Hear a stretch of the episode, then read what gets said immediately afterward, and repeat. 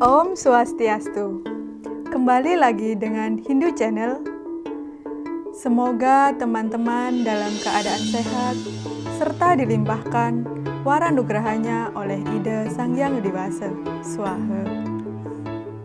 Pada kali ini, kita akan belajar mengenai ajaran catur paramita. Tentunya teman-teman udah pernah mendengar, bahkan mempelajari.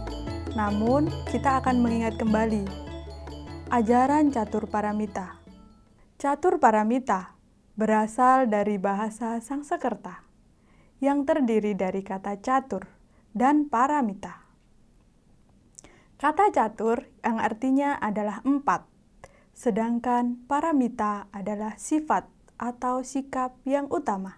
Ajaran catur paramita memiliki empat bagian yang terdiri dari maitri, lalu karuna, yang ketiga yaitu mudita, dan yang keempat upeksa. Mari kita bahas satu persatu. Maitri, yang artinya adalah sahabat atau kawan. Jadi, dalam kehidupan sehari-hari, kita harus bisa mencari sahabat karena sejatinya kita adalah makhluk sosial.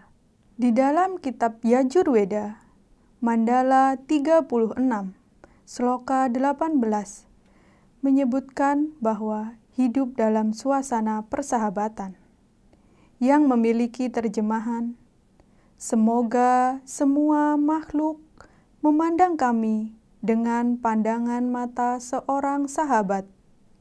Semoga saya memandang semua makhluk sebagai seorang sahabat. Semoga kami saling berpandangan penuh dengan persahabatan.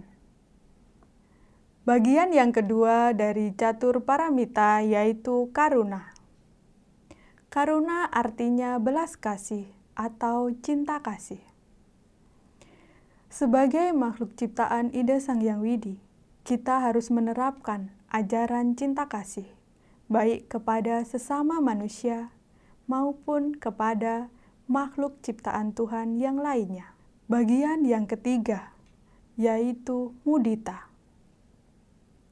Mudita merupakan sifat simpati yang kita berikan kepada sesama.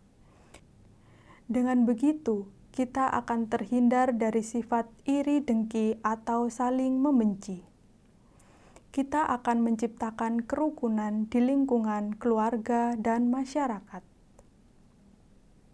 Bagian yang keempat yaitu upeksa. Upeksa merupakan toleran atau sifat toleransi. Sebagai makhluk yang berbeda suku, bangsa, dan agama, kita harus bisa saling menghargai serta saling toleransi antar umat beragama. Kita tidak boleh menghina maupun menghujat sesama saudara kita yang berbeda suku atau agama. Maha Barata Ausasana Parwa 104-105 yang memiliki terjemahan tidak menghina orang lain tidak mengeluarkan kata-kata yang tidak menyenangkan orang lain, tidak marah dengan orang lain, dan dengan kelakuan seperti itu, maka orang-orang bisa memperoleh kemajuan. Dengan cara tidak menghina orang lain serta tidak menyakiti orang lain, maka kita akan memperoleh kemajuan batiniah dalam beragama dan berdharma sosial untuk mewujudkan kesejahteraan dalam hidup.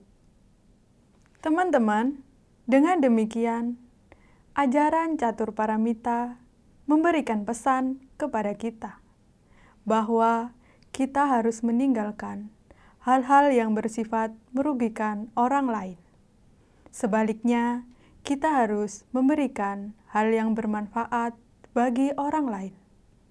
Selaras dengan hal itu, maka di dalam ungkapan Jawa disebutkan mikul dur mendem ceruh yang mempunyai arti kita harus menjunjung tinggi kebaikan serta meninggalkan hal-hal yang buruk, atau jangan sampai kita memendam rasa iri atau dengki kepada sesama. Terdapat pula filosofi Jawa yang berbunyi, yaitu ngemong roso. Artinya, kita harus menjaga perasaan kita agar tidak melukai hati orang lain, atau kita bisa mengontrol diri serta emosi, agar hal-hal yang kita berikan bersifat menyenangkan bagi orang lain.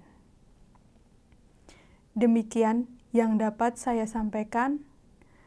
Semoga bermanfaat dan menambah wawasan bagi kita semua.